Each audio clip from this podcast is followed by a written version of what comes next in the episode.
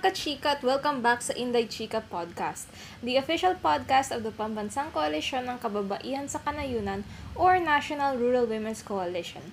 I'm your host, Bree, and I'm an advocacy and communications officer from the organization, here to share stories from the experiences of our rural women as well as our advocacies for women's empowerment. For this episode of Inday Chika, we will be talking about a topic that's been gaining more and more traction for a long time now, which is gender-based violence. We will also be sharing case stories where our coalition members on the ground level were able to successfully help survivors of GBV. So to start with today's discussion, let's define what is gender-based violence or GBV for short. I know most of us have a general idea of what it is based on media and other sources of information we've been exposed to, but let's go over it uh, fairly quickly. According to the UNHCR, gender based violence refers to harmful acts directed at an individual based on their gender. It is rooted in gender inequality and the abuse of power and harmful norms.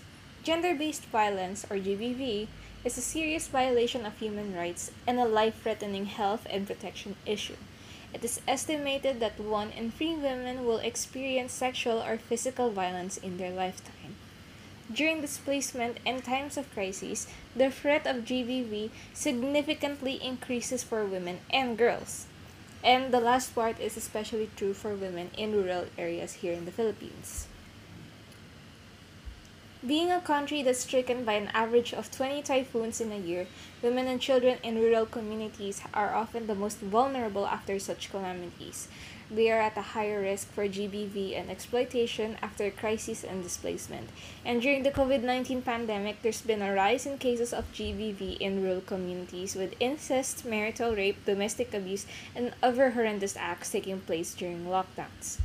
Most of these cases go unreported, but the help of GBV watch groups formed by PKKK coalition members, GBV survivors are able to successfully get in touch with local authorities for help through referral pathways. And to show you um, a successful case story of where that happened, I have a case story to share with you all today from one of the GBV watch group members who was successful in helping a survivor of GBV. I will be sharing the story of Ine, which is not her real name. We will not be um, saying the real names of any of the people mentioned in the story to protect their uh, privacy, of course. Uh, so Ine is a 41 year old uh, woman who has three children. Her husband has no fixed job and he worked overseas but got homesick, so he returned only to be involved with bad friends, vices, alcohol, and drugs. This led to domestic violence. The worst was just before the March 15 lockdown. Their daughter developed trauma having witnessed Ine's arm getting badly twisted and her cell phone being thrown at her. Having attended discussions on privacy protection mechanisms with PKKK, Ene reported her husband to the authorities who was detained for a short while. After release, they forbade him to return their home, and Ene was very thankful that she learned about her rights and that she can make decisions. They allowed her husband to return home only this December 2020.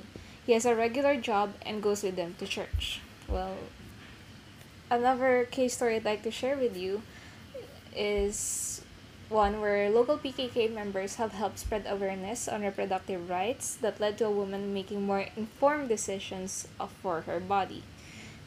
This, is the story of Lara, not her real name, who is uh, 41 years old from Barangay San Vicente, Sumilao, Bukidnon. She was 17 when she got married and they had seven children. Her husband was a driver and drank too much and didn't contribute enough for the needs of the family. After she joined the Chikahan sessions as facilitated by the LCF Miraflor Rojo, she learned of her right to decide as a person and as a woman. She said that the session gave her hope, so she talked with her husband and told him that if he would not correct his ways, he would have to leave their house. Lara also consulted with She provincial team leader Estrella Villarin and LCF Miraflor to facilitate their separation. The husband could not accept being separated from Lara, so he took responsibility, contributed his salary to the household, and stopped drinking with his friends. Lara is hopeful that this will continue. And with that, I am going to close off this uh, episode of Inday Chika.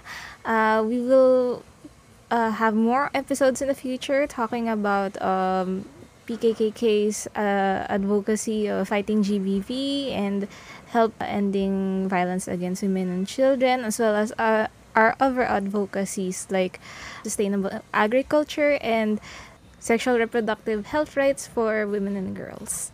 That is all. I am your host, Bree, and thank you.